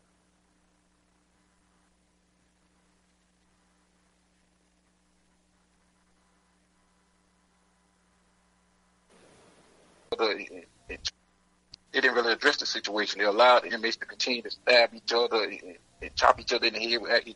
No officer wasn't even on the prison. No, no chemical munition spray. You know, basically, the officer just ran. They uh, trying to portray uh, this situation as though it was about uh, contraband cell phone. In, in, in reality, it wasn't. It was two gang members who had words which transpired, which transpired and evolved into something uh, more serious one thing about being in prison, you know what I'm saying, we've been, we've been denied many opportunities. We've been denied uh, access to recreation. We've been denied access to uh, uh, education. You know, they, they're taking everything from us, uh, uh, uh, neglecting us, you know what I'm saying, just housing us uh, uh, uh in a penitentiary without no no uh, form of rehabilitation. And uh, and so, you know, it, it, it, it, sometimes you have to let the truth get out, which they don't they don't like the truth. And, and my concern is uh, will I be uh, murdered next? Or out of a week, we might come out what one or two times. We'll lock down all all day, every day. We're not allowed to the kitchen. You, uh, uh, uh, if the food is brought to us, you know, we're not allowed to, uh, recreation. You know, you got people in here suffering. You, you got people in here, you know what I'm saying, that really need help, mental help, you know, and, uh, because there's a lot of individuals in here that's sick mentally. You know, when you when you when you place individual in a situation where they have no outlet, you know what I'm saying? They're frustrated, aggravated, irritated. This is the type of uh, uh, situation you're gonna have. And, but they don't care. They don't care. They just throw them in jail and let them kill each other. They don't care. In his own words, calling from the inside to let you know what's happening in these prisons. And uh, we went in on the South Carolina prisons in detail not too long ago uh, you could uh, check our archives where we talked about all of this, including the poison water that they're being forced to drink out there. You know, who drinks brown water? What's in that brown water? But that's what they're drinking in South Carolina. It's uh, crimes against humanity. Wouldn't be the first time that uh, I have said these are instances where the National Guard should be called out protect the to protect the safety and well-being of the people who are being brutalized and and and subject to inhumane and cruel treatment, crimes against humanity. Otis, anything?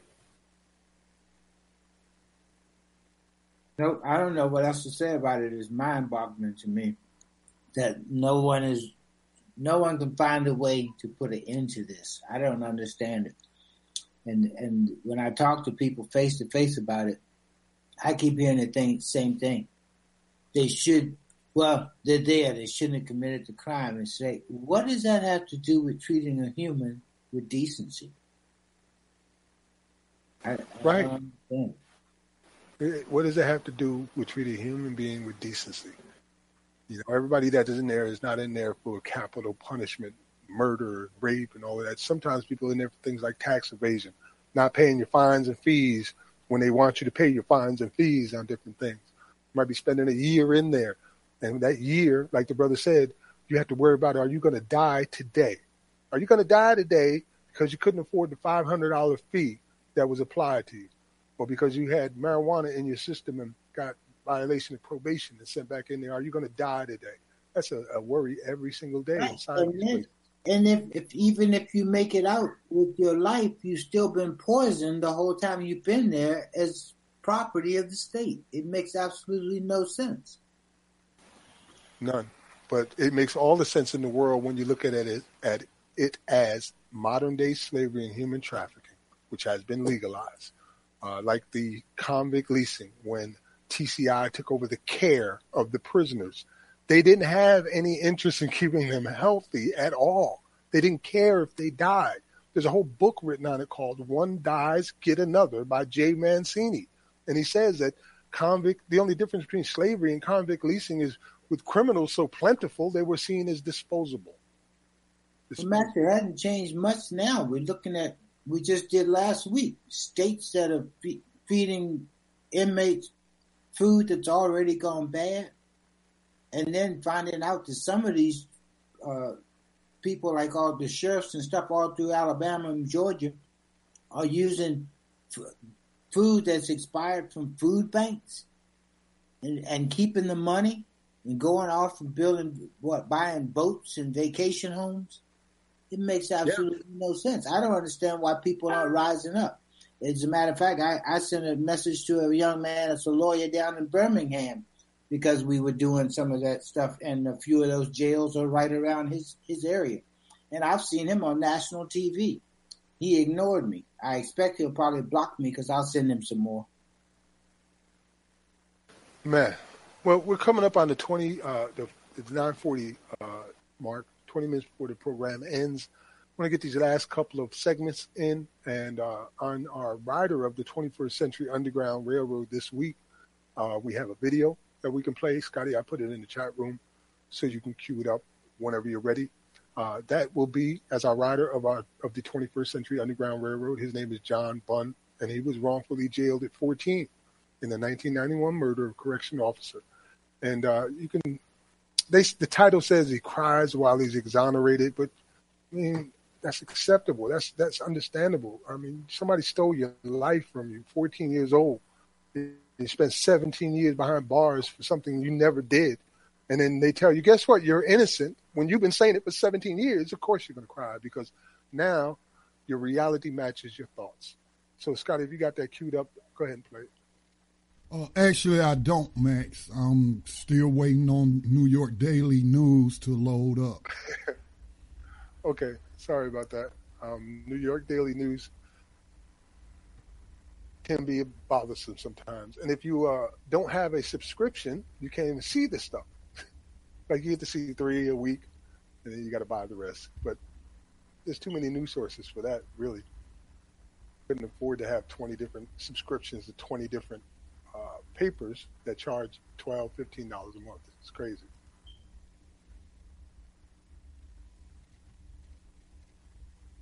You might want to keep the story while, Max, while, while you cue it up if you want. All right. It says tears flow down the face of newly incarcerated, uh, newly ex- exonerated Brooklyn man as he railed about the crooked process that stole 17 years of his life. John Bunn, convicted in August 1991, killing based on tainted evidence Landing officer. by ex-detective. All right, it sounds like I've got the video there, Scotty, right? Oh, that's commercial. Oh yeah, always got to have always got to have a commercial. Somebody's got to make money off suffering. So John Bunn convicted in this August 1991 killing based on tainted evidence produced by ex-detective Louis Scarcella. Remember that name, Louis Scarcella, because there are dozens of cases like this. Turned angry Tuesday as prosecutors announced that they would not retry his case. They won't admit I'm an innocent man, said the emotional Bunn, now 41 as he clutched the hands of his lawyers in the Brooklyn courtroom. Y'all had the wrong man this whole time. And you have someone out there running free, and you had no right to do what you did, is what he said. You can check the video out for yourself on New Abolitionist Radio. Uh, it'll be available there for you to hear it in its own words. And you know, I was a little surprised about this particular story. And by the way, welcome to freedom, my brother Dr. Bunn. But uh, I was a little surprised because this story seems to be one of the most popular ones we've ever put on New Abolitionist Radio. It's already got uh, a couple thousand shares, so I'm glad that it touched people. I just hope you realize how often. Where is Scarcella right now? Uh, I can't say for sure. Certainly not where he needs to be. Ain't that the truth? Ain't that the truth? Not where he needs to be where he needs to be is in the same place that he sent so many young boys who he forced into false confessions. And that brings us to our final segment, which will be our abolitionist in profile, who is Levi Coffin. Um, Otis, would you like to do the abolitionist in profile?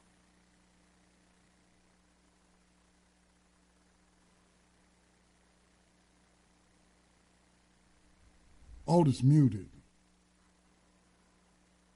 Just put the link in the chat room if you're interested.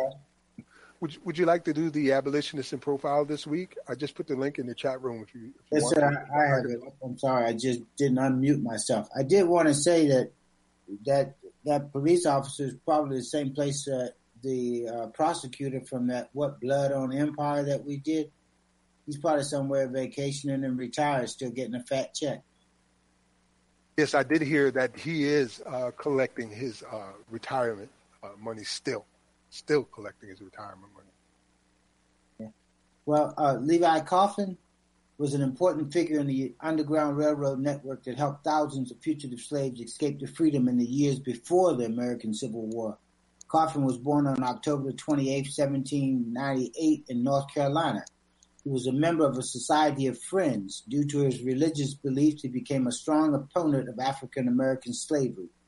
By the time he turned 15, Coffin already had begun to assist fugitive slaves. In 1826, he moved to Indiana and established a pork processing business. In 1847, Coffin moved to Cincinnati. With the aid of abolitionists in Indiana, he opened a business that sold only goods produced by free laborers. He also became an active participant in the Underground Railroad. He purportedly helped more than 3,000 slaves escape from their masters and gain their freedom in Canada. Most northern states had either outlawed slavery or implemented, laws to gradually end the institution. However, the United States Constitution and the Fugitive Slave Act of 1850 permitted Southern slave owners to go to free states like Ohio and reclaim their fugitive slaves. For this reason, the sponsors of the Underground Railroad maintained safe houses in free states as well as slave states to protect African Americans. Many former slaves went to Canada, where Southern slave owners did not have the legal right to retrieve them. Coffin's active participation in the Underground Railroad caused his fellow abolitionists to nickname him the President of the Underground Railroad. Levi Coffin helped African Americans in other ways as well. In 1854, he helped found an African American orphanage in Cincinnati. He also pressured the federal government during the Civil War to establish the Freedmen's Bureau. In addition, Coffin helped African Americans establish their own businesses and obtain educational opportunities. He died on September the 16th, 1877 in Cincinnati. Several years after his death, African Americans in Cincinnati erected a monument over Coffin's grave to honor his contributions.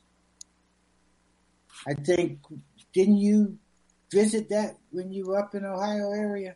Yes, I, I have visited I that so. specific lo- location. Well, let us say here from New Abolitionist Radio, salute to Levi Coffin. Salute. Salute. We need so many people, more more people like that who think like that. Remember what you just said. He he was this a man who decided he his goods would be only created by free people. No slaves would be creating the goods that he managed. And here in today's society, you can't go to a supermarket or a fast food restaurant or any damn where you can't buy insurance online. You can't drive through a toll booth without somehow it being connected to prison slave labor. You know, I, I like my McDonald's French fries. I always loved McDonald's French fries. When I was a young man, I used to stop at McDonald's just to get the French fries before I go to work because I love the French fries. You can't get me no French fries now because I don't deal with any company that uses prison slave labor. And I went to McDonald's and explained to the management why, uh, what what it is that they're involved with and why they should care. So yeah, man, we need more thinkers like that, finding ways to end this. And Max, he made that decision at an early age. By the time he turned 15, so that they say the brain doesn't, uh, you don't mature until you're what, 25 or 26. He Mm-hmm. made this commitment at 15, at the age of 15. So it can't be that complicated. It's yeah, it's not that complicated at all. At all, it just requires a change of your perspective of what you're dealing with. Once you realize that you're dealing with a crime against humanity, you stop thinking about trying to fix it and you start thinking about trying to end it. That's the big difference, you know, and that is uh, the problem that we're having today. We have these competing narratives that this is either a mistake done over time by people who had good intentions but didn't realize how things was turned out, or people who knew exactly what they were doing and were committing crimes against humanity and taking the risk because they felt comfortable enough to do it, aka like the Clintons, for instance, aka like Ronald Reagan, for instance, uh, aka like anybody that has made a dime off of prison industries through stocks and investments. Some, All of right, well- the, some of the list are four or five years old, but I don't. I don't think it's probably at least six out of ten of legislators that have been elected over the last twenty years, all on prison stock. I mean, I, I started doing it when I first started following y'all almost six years ago, and I know that many of them have come and gone, and they were major stockholders in prison stock. So they know what's going on. Absolutely. Speaking of, man, we were only uh, a few weeks away from June 13th, which will be uh, the beginning of our seventh year and uh, our anniversary here on New Abolitionist Radio. I was wondering if we should do something special, man. I mean, uh, that's a that's a huge accomplishment for us to be here doing this about this one topic every week and making so many incredible changes using the butterfly effect, uh, just by getting I- the information out there. I'm, I mean, yeah, I mean, we have been on air for a while, man, but in terms of doing something special, I don't know, except for just do the show. You know what I'm saying? Well, and, I- I and mean, the way invite, we might invite, present the show, uh, invite like certain guests in. Yeah, that's a good idea. Bring in some previous guests and just chat about the history of abolition here, uh, coming out of New Abolitionist Radio and throughout history. Yeah, past I guests, be awesome. past hosts. Um, but I do have a quick question before we close out, Max. Um, I share, I tagged you on Twitter about a day or two ago from this website, Blacktivity. I think is how it's described. It's supposed to target black people, and it was citing a Newsweek article saying that the current movement to end prison slavery via the 13th Amendment started this year. Did you see that? I saw you shared that was among some of the articles. That just tickled my my you know funny bone when I read that. And I, I let them know. Wait a minute, no, this current movement to end slavery started six seven years ago on New Abolitionist Radio. 'Cause nobody was talking about the Thirteenth Amendment at the time that we were. Everybody was talking about you know um, the new Jim Crow and mass incarceration. Right, right. You're absolutely right. So, you know, I keep. I think I've told you several times. There, there are several big time pundits that have blocked me since I started following y'all because that's what I use Twitter for.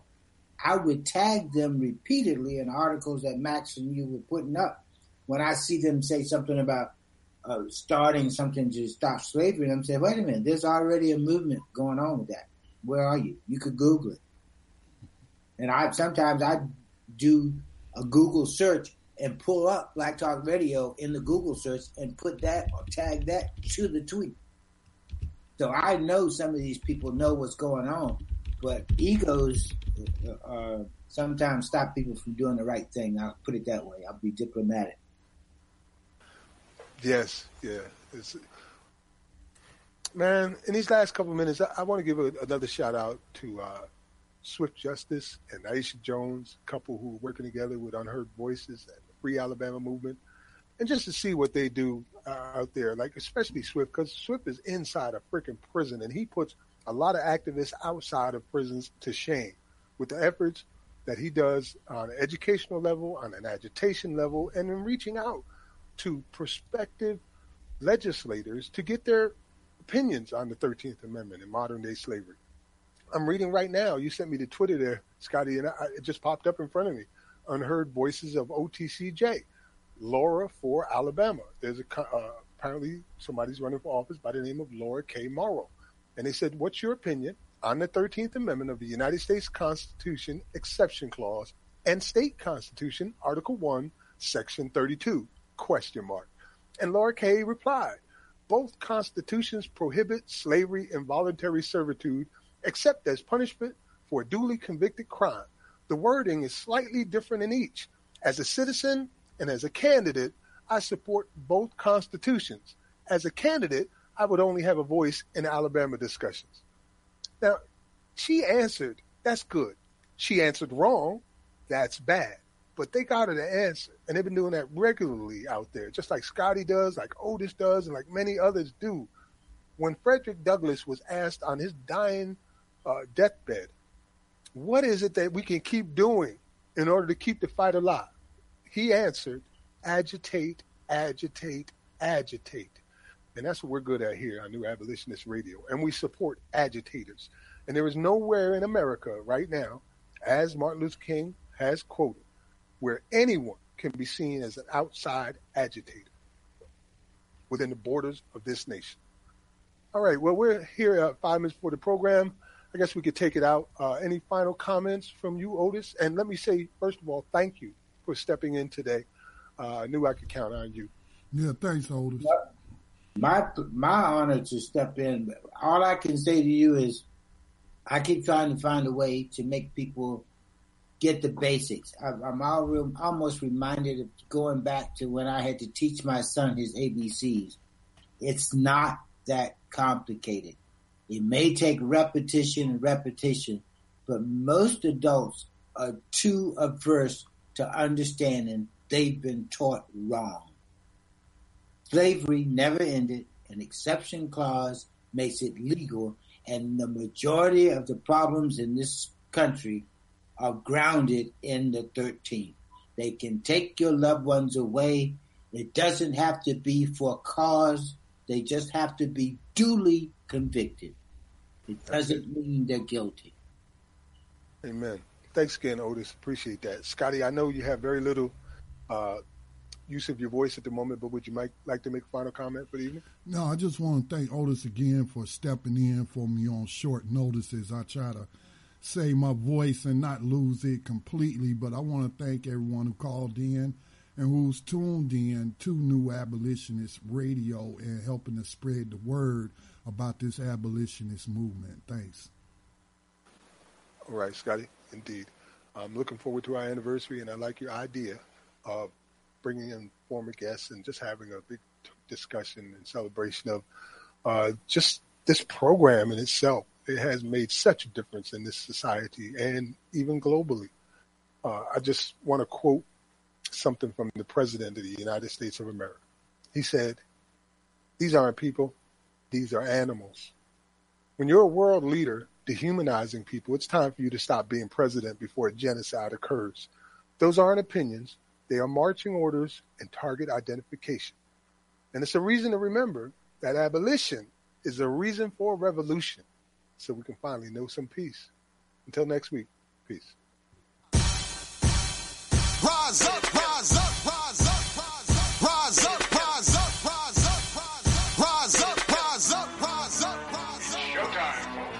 lift your eyes up. Let your wise rise up. See the signs of the times. If it's time, rise up, rise up. When death and hell dwell among all God's people. When those we chose and trusted have become completely corrupted and inherently evil. When the feast that feeds you starves our father's children. When snuff, porn, and pedo forms begin to get top billing, rise up. When famine claims millions. When justice gives blind.